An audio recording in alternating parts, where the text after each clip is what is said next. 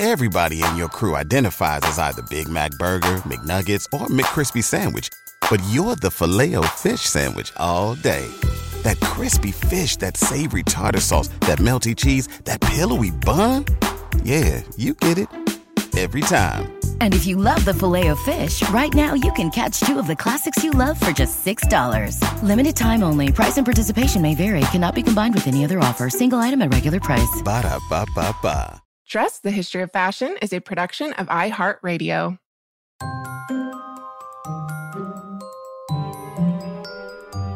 Over 7 billion people in the world, we all have one thing in common. Every day, we all get dressed. Welcome to Dressed, the History of Fashion, a podcast where we explore the who, what, when of why we wear. We are fashion historians and your hosts, April Callahan. And Cassidy Zachary. Well, hello, dress listeners. We are very excited because today Yeah. we are joined by an extra, extra special guest who perhaps needs no introduction because we, April, we, we're very excited. We are joined by the one, the only podcast host extraordinaire and our beloved producer and champion, Holly Frey. Holly, welcome to Dressed. Hi, I'm so excited to be here. This feels like a delightful, like ice cream Sunday in terms of what I get to do in a, any given week. I'm like, yeah, I'll be on Dressed. Well, I mean, how many podcasts um, do you have at this point, my friend? So, so many. And when we say when we say podcast host extraordinaire, we we really, really mean that. And and and you are the person why dressed exists. So there's that. Yeah, uh, yeah. I I host a handful, and then uh, I executive produce another handful, and it's a busy time in life. I'll lie down one day; it'll be fine. well, we have to say, uh, we feel like uh, we have come a, a long, long way from um, our initial studio uh, trial with you all the way back in 2016. That was four years ago. So uh, thank you so, so much Yeah, for, thank for you, Holly. creating this opportunity for us. No, thank you. Because you guys, uh, I always tell people everyone wants to have a podcast. Not everyone actually wants to make a podcast. Um, but you guys have always been ready to like put in the work and work on making it better. And I mean, I, at this point, like once we got you up and running, I don't do that much hands on with you day to day. If an issue comes up, like you guys reach out to me. But for the most part, you're self sustaining. Like, so it's all you. well, we try. Um, and, and so, the reason why we wanted you to join us today, so thank you so much for joining us. Um, not only are you a lover of fashion history, but Mhm. also you love, love, love Halloween. So, um, if anyone happens to follow you on your Instagram, they might know that you are nearing the end of this two month run of your annual Halloween clothing cycle. Yeah. Uh, and every day you put on like a different silly, spooky style from your closet. So, as this is our Halloween themed episode today, uh, we're curious about what inspired this Halloween clothing love fest because you're not putting on costume. It's No. it's you know regular dress, but it's all Halloween themed. Yeah. I mean, costumes can happen. They pop up on occasion. But uh, really, what happened is that I, as you said, I have Halloween rabies. Like, our house is decorated for Halloween year round. It never comes down. And I I mean we've we've made it it's not like we have a bunch of paper ghosts hanging, but like our look is definitely um undusted haunted mansion chic. Like it's really um everything is painted black and purple in our main living area and it's all it's always Halloween at our house. Uh, at least in the top level. The bottom level, we get into a Star Wars situation, and that's a whole other discussion. But uh, so I've always, I mean, I'm the person that like the day after Halloween, I'm I'm online or in non-pandemic times, like cruising stores, picking out all of the cute Halloween clothes that I can snatch up because I will wear those year round. But then I started realizing what was happening every year is that like two weeks before Halloween, I would be like, oh, I really got to make sure I pull out that one thing that I bought last year and that other dress that's one of my favorite Halloween dresses. And then I would go like, I have so much more clothing than two weeks worth. And I don't like the idea of saying every year, oh, I'll wait till next year for that candy corn item. And then it next year the same cycle would happen. And so I finally just my husband was like, "Why don't you just start wearing them earlier?" And I was like, "Oh, that seems like such an easy solution. Why didn't I think of that?" Um, so now, I, and it, it has crept back. It used to be all of October, and then it I started it on September fifteenth, and now it has to start September first. And even so, I didn't make it all the way through this year. Wow. because the problem is I'm a pandemic shopper. It turns out, so there's Oh.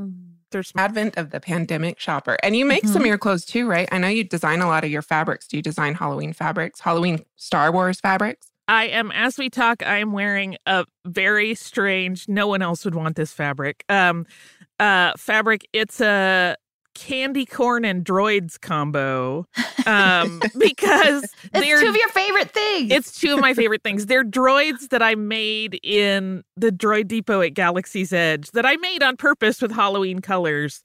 And then I wanted a dress with them on it. And so I integrated them into a candy corn repeat and had a bunch of fabric done. So I have like a little kimono out of it, my chiffon kimono I wear around the house, which is what I'm wearing now. And then like a dress and then a handbag. And I just, it's a problem. It's a problem. Well, we're here for it. yeah, for sure. And Holly, you are, of course, the host of the wildly successful podcast Stuff You Missed in History class, which I was trying to find the origin. I think it's been around for 12 years. I know you guys weren't the original host, but Yeah, it started in 2008 as a show Oh, called Fact or. Fiction, and it was like a five minute, quickie kind of true or false history mythic, mythics. That was a strange way to put that. Um, and then it just evolved over time. We picked it up. I first started guest hosting on it in 2012. Is that right?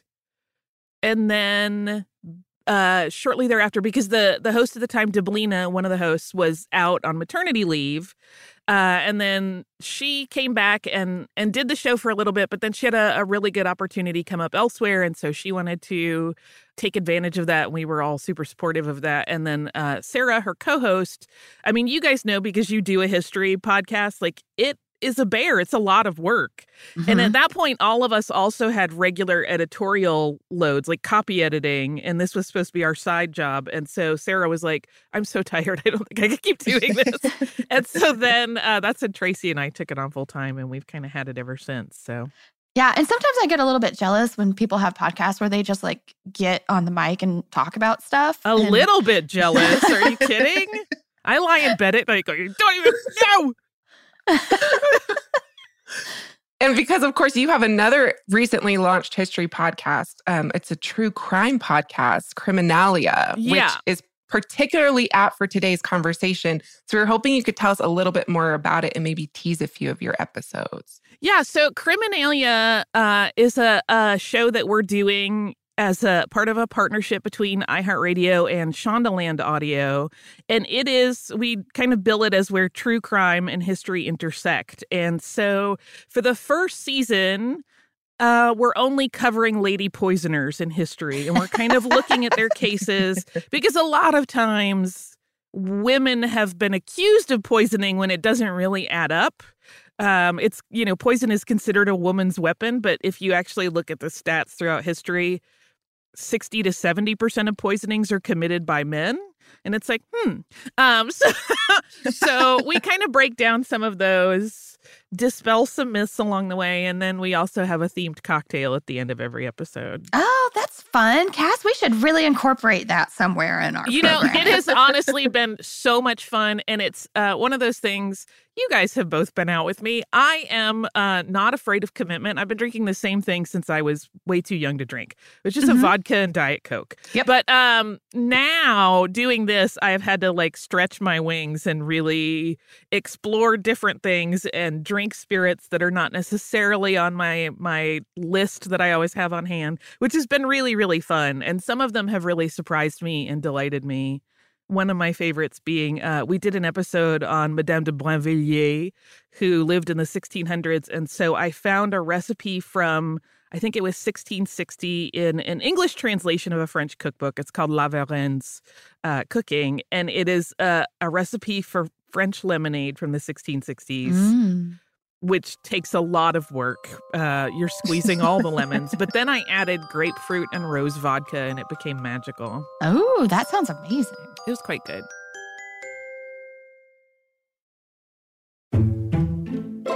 Well, speaking of spirits, and maybe not those particular kind of spirits, but uh, today is our Halloween episode.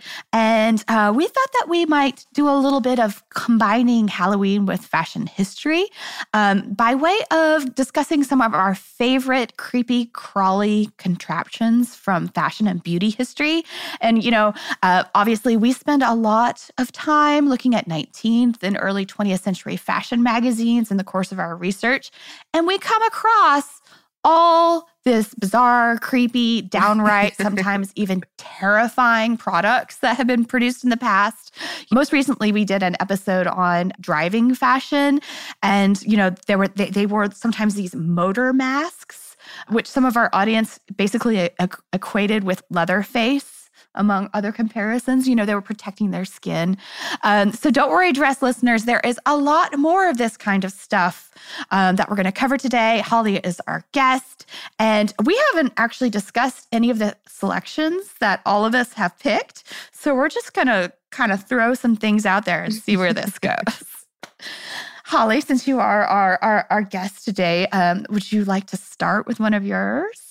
I will. And mine is actually, um, I don't know if it's really the right thing to qualify here because it's not so much a contraption. And because I know, uh, I'm sure you guys run into this as well as us because of source materials, sometimes it's harder to get ancient history weirdness.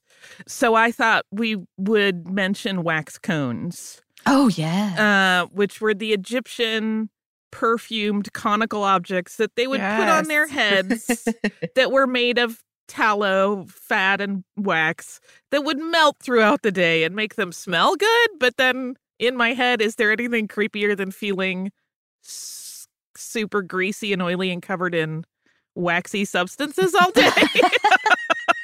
and also, too, like even when it was your wig, and then you would have all this in your wig if you happen to be wearing one in ancient Egypt. So I'm, I'm always like, who cleaned that stuff? Yeah. Well, and I love that we only really recently figured out what was going on there. Like there were images of these strange conical pieces on people's heads throughout Egyptian art and it was really just in the last couple years that someone found one and realized what it was and did the analysis and was like, "Oh, that explains a lot. It's not a hat, in fact." Yeah. well, this is very fortuitous because my pick, my first pick, actually comes from ancient Egypt too. Okay. So, in addition to perfuming one's body with with uh, various scents and apparently wax, also too, the ancient Egyptians wore a lot of makeup, as we know. I I think everybody's very familiar with like you know that kohl eyeliner, but apparently they also were big fans of tinting their eyebrows and in terms of products for making this happen, you had two choices. Um, one recipe involved crocodile dung, honey, and onion water. And then your other option was the liver of an ass, AKA a donkey, which was mixed with opium. Uh, perfumed fat isn't sounding so bad now. and I'm like, okay, so what did that smell like on a hot day? Yikes.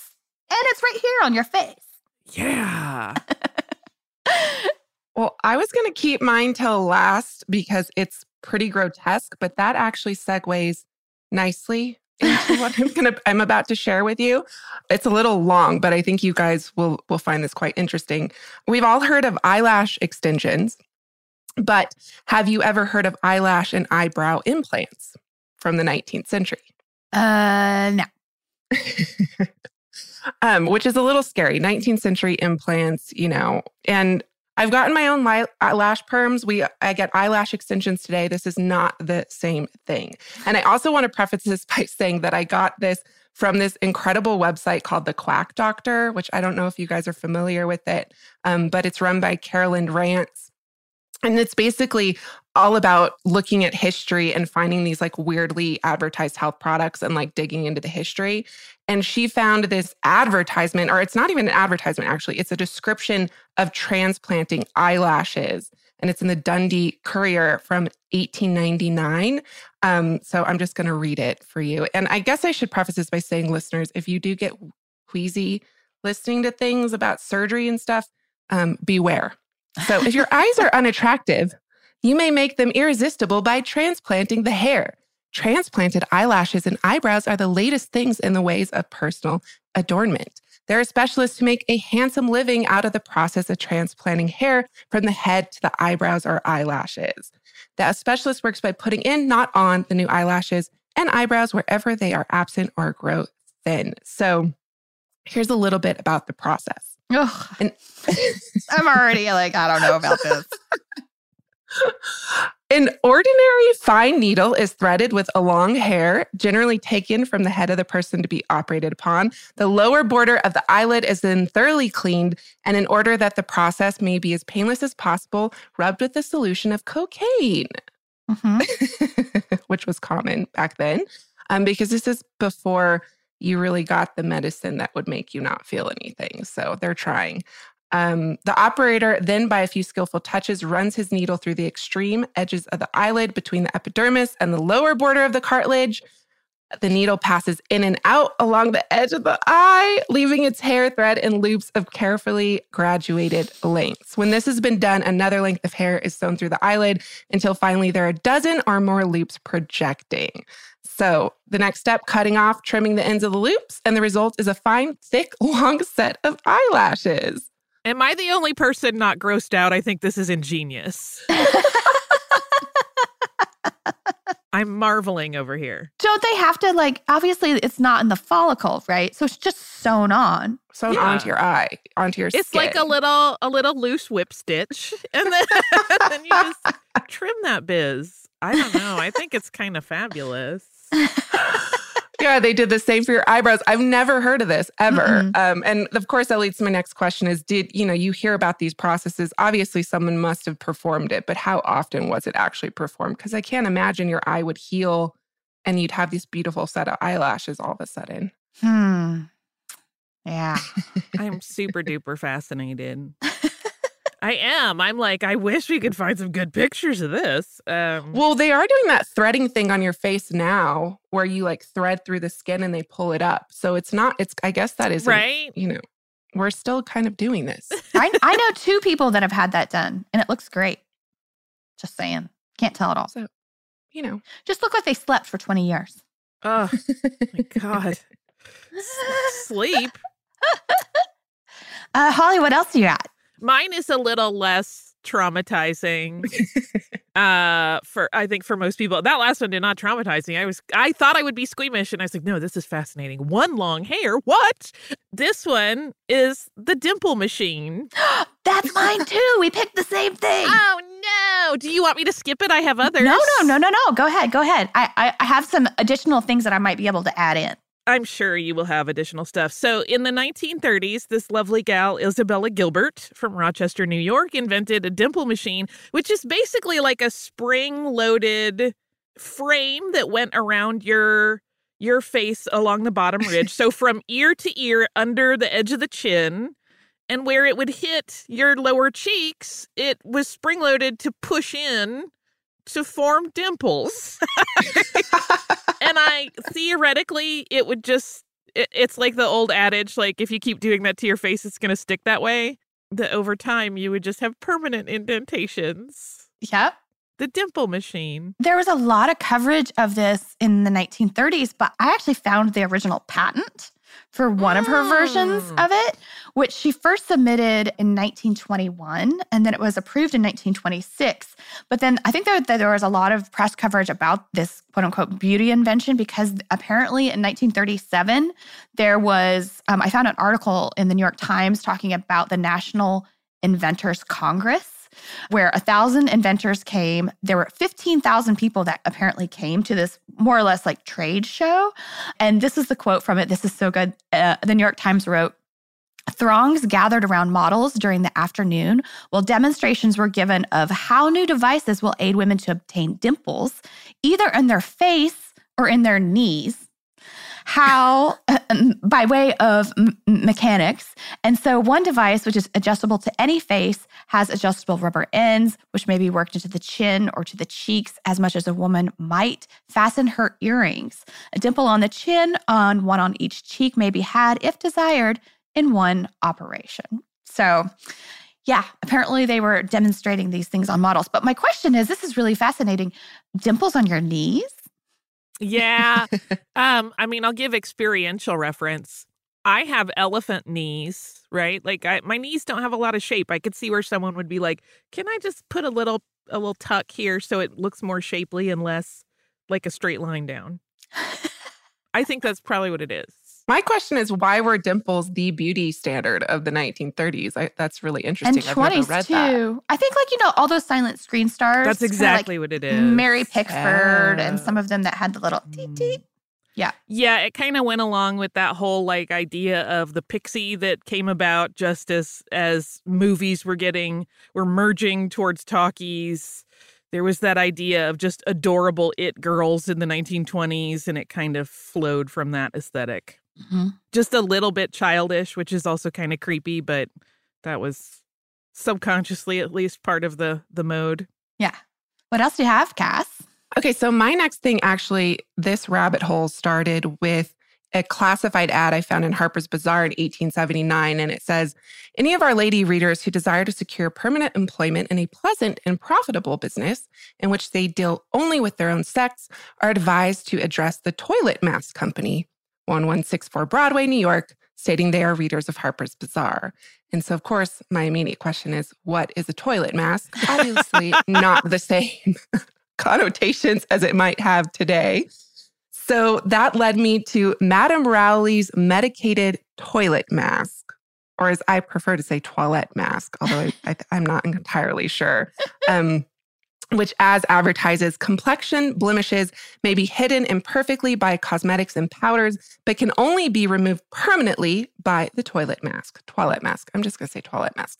By its use, every kind of spots, impurities, roughness, etc., vanish from the skin, leaving it soft, clear, brilliant, and beautiful. It's harmless, costs little, and saves its users money. It prevents and removes wrinkles and is both a complexion preserved and beautifier. Famous belles love it and use it. So then they have this 14 point claim about the mask, which is recommended to ladies for beautifying, bleaching, and preserving the complexion.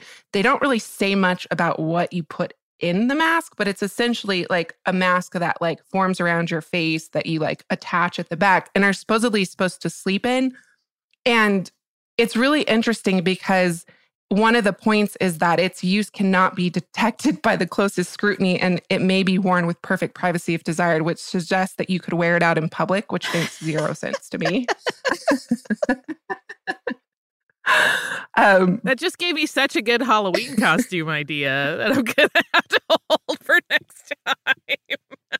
well, the woman that they depict isn't like it's just her bust, but she's basically in evening attire. Her hair's done. She has a beautiful necklace and a low decolletage, and then she has this mask on her face that supposedly you can't detect.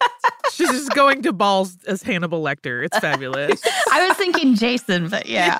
Yeah. Yeah. So Oh, that's a good one. but underneath that skin is perfect.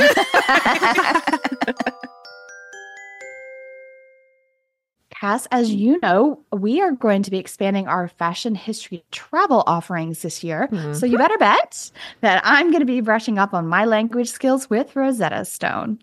With more than 25 languages offered, including Spanish, French, Italian, German, Korean, Chinese, Japanese, Dutch, Arabic, Polish, and so many more, that world out there is practically at the tip of your tongue.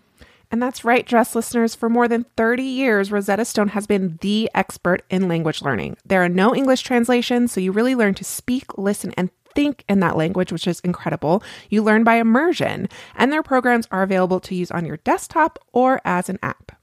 And let's not forget that there is an amazing built in true accent feature that gives you feedback on your pronunciation so you learn the proper accent from the very start. For a limited time, dress listeners, you can get Rosetta Stone's lifetime membership for 50% off by visiting rosettastone.com forward slash today. That's 50% off unlimited access to 25 language courses for the rest of your life. Redeem your 50% off at rosettastone.com forward slash today.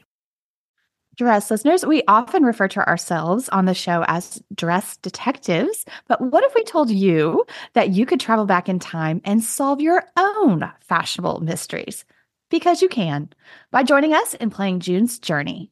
And April, I can't tell you how much fun I've had playing June's Journey. It's this hidden object mystery game with a captivating detective story. It takes you back to the glamour and intrigue of the 1920s with this diverse cast of characters. And basically, each new scene takes you further into the story of a thrilling murder mystery that sets the main protagonist, June Parker, on a quest to solve the murder of her sister and uncover her family's many secrets. You will sleuth with June in the antique parlors of New York, the chic sidewalks of Paris, and you can even build your own luxury island estate where you get to decorate and plant decadent gardens. And there's also a chat and challenge feature where you can play alongside friends. So join us, dress listeners, in putting on your detective hats and escape to a bygone age of mystery, danger, and romance. Discover your inner detective when you download June's Journey for free today on iOS and Android. Everybody in your crew identifies as either Big Mac Burger, McNuggets, or McCrispy Sandwich, but you're the filet fish Sandwich all day. That crispy fish, that savory tartar sauce, that melty cheese, that pillowy bun. Yeah, you get it every time. And if you love the filet of fish, right now you can catch two of the classics you love for just $6. Limited time only. Price and participation may vary. Cannot be combined with any other offer. Single item at regular price. Ba da ba ba ba. My next one, uh, Cass, this might be surprising to you. I did not know that the hobble skirt, apparently on more than one occasion, turned deadly.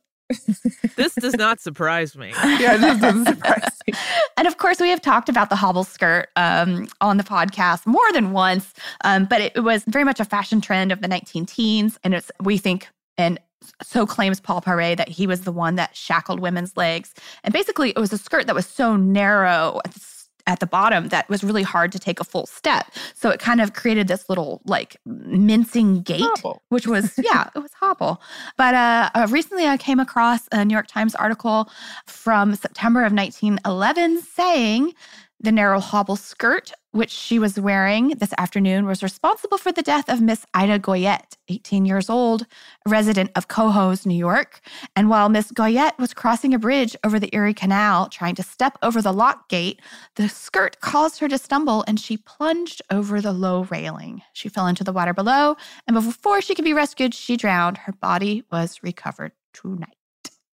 So very sad. And apparently, you know what she needed? She needed a hobble garter. That's what she needed. Which was a whole other thing where p- people would take two garters, put them on their leg, measure out how far they wanted to step, and then whip stitch some elastic to it. And they were doing these like DIY ones at home. And then eventually you could find them for sale in publications as well. So Nice. hobble skirt turned deadly. Perhaps that's why it was such a short lived fashion phenomenon. True. Uh, I have one that involves, you know, depriving you of air a little bit. Who doesn't love that? uh, which is the glamour bonnet, which was an early 1940s invention. And the idea was that if you reduced air pressure around your face, it would be really good for your complexion. So it's a little bit of like a um a, a soft plastic diving mask effect. Like it's a, a full head helmet.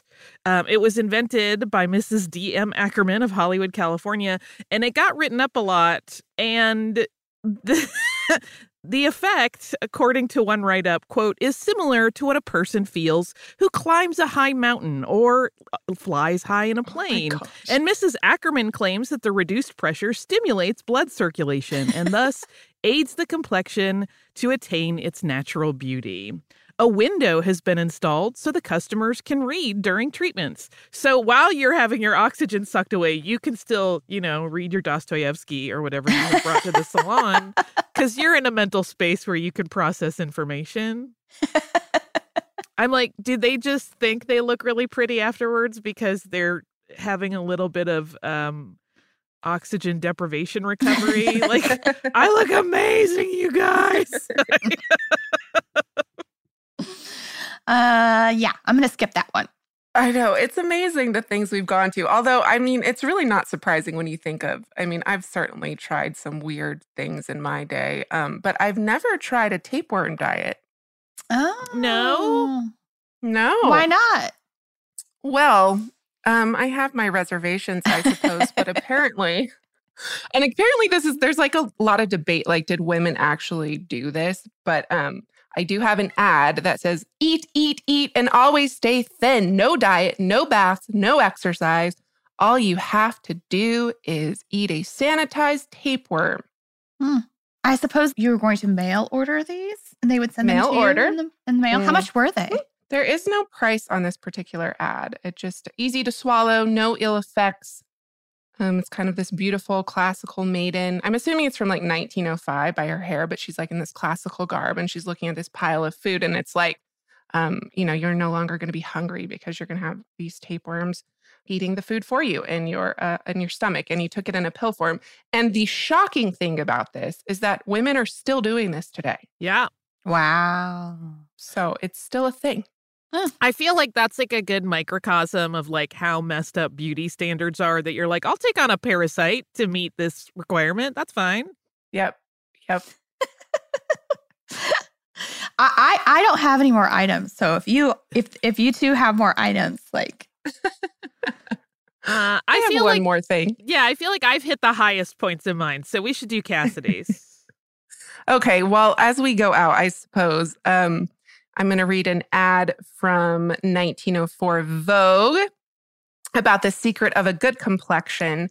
If your blood is impure, or if you have pimples, freckles, wrinkles, blackheads, redness of face or nose, a muddy, sallow complexion, or any blemish, whatever, on or under your skin, you should procure at once these marvelous beautifiers. They are wonderfully effective and being prepared under the direction of the great complexion specialist, Dr. Campbell, are absolutely safe and harmless, even to the most sensitive skin.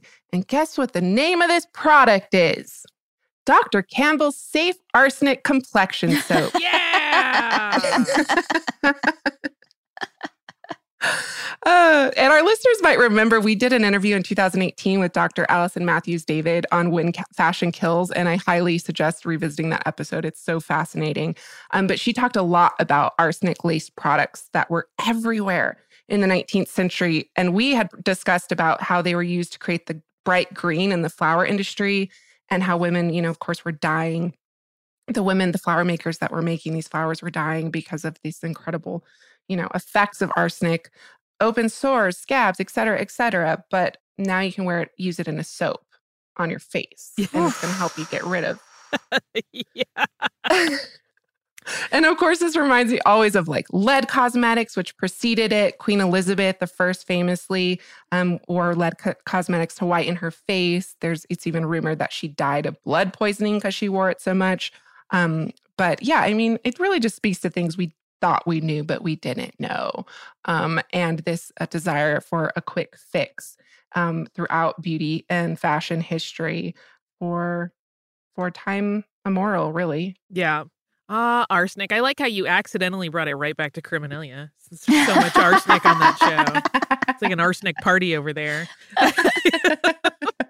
speaking of parties, what's everyone's Halloween plans? Uh, I'm feasting. Like I, we're not going anywhere. Um, we we are the nerds that like never leave the house. Still, uh, so when I hear people who are like, "Oh, I ran to the store," and I'm like, "Really?" Like I get all scared. To me, that's the scariest part of Halloween this year. Yeah. So we actually um are because the new season of The Mandalorian is uh premiering on Friday. We're having oh, really? a Mandalorian feast on Thursday night. So we'll stay up late and watch The Mandalorian when it comes on. And then Friday is actually our house anniversary. It's the anniversary when we purchased our house. So uh, we will feast that day, which is also uh, probably a, a, a pizza situation because that's the first thing we ate in our house. But then on Halloween, I have an all day menu planned. Um, there is a really fun restaurant called Beetle House. There's one in LA and one in New York that's Tim Burton themed. And the owner of that restaurant put out a cookbook a while back called uh, The Nightmare Before Dinner. And so we're just going to be eating things from that all day long. That's my Halloween celebration. And we'll probably dress as ghosts. ah, yes. And I actually, um, I have plans to later this afternoon to make Clementine's dog Halloween costume. She's going to be a French bulldog. Oh, that is just too cute. Stop Yeah. it. This is her right here. Hi, Clementine. She's so stinking cute. Yeah, so she's going to be a ghost with her ears out, of course. Cassidy, are your puppies getting costumes? Do they do the costume thing or are they like, no, thank They you? They get Christmas costumes, and that's about it. We have Christmas attire for them. Um, I haven't even thought about Halloween costumes, although I suppose that would be pretty hilarious um, to put them into that. no, we're going to be sitting on our back porch. We've invested in a projector and a, and a screen for our backyard. So we're going to be watching the 1963 film The Haunting, which I highly suggest to our listeners if you've never seen it. It's it is so good. terrifying. Yeah. It's so good. You never you never see a ghost. It's one of those movies where like everything around you scares you, but you never actually see anything. So really, really good thriller, and Mm, I I highly seen that. suggest it. Oh, it's so good. Yeah. Well, ladies, unless we have anything else to discuss, I think that does it for us today. I think it does. Thank you so much, Holly. Yeah. Oh my thank you for joining us. This was super fun. Thank you both for having me. Like, uh, it was super fun for me. Like I said, this feels like a, a delicious dessert in my week. I'm like, yeah. All right, Dressed listeners. Um, we just we're gonna sign off today, but we also just want to end by saying, may you consider what future creepy contraptions might just be lurking in your beauty and fashion regimen next time you get dressed. We love hearing from you all. So if you would like to write to us, um, please do so at dressed at iheartmedia.com. You can also follow us along on Instagram at dressed underscore podcast and on Facebook at dressed podcast without the underscore. And as always, special thanks to Casey Pegram and Holly Frey, who just Holly happens to have joined us today, and everyone else at iHeartRadio who makes the show possible each and every week. Catch you Tuesday.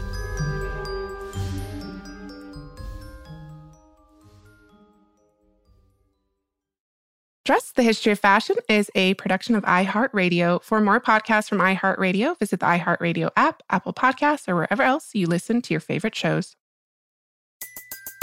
Everybody in your crew identifies as either Big Mac Burger, McNuggets, or McCrispy Sandwich.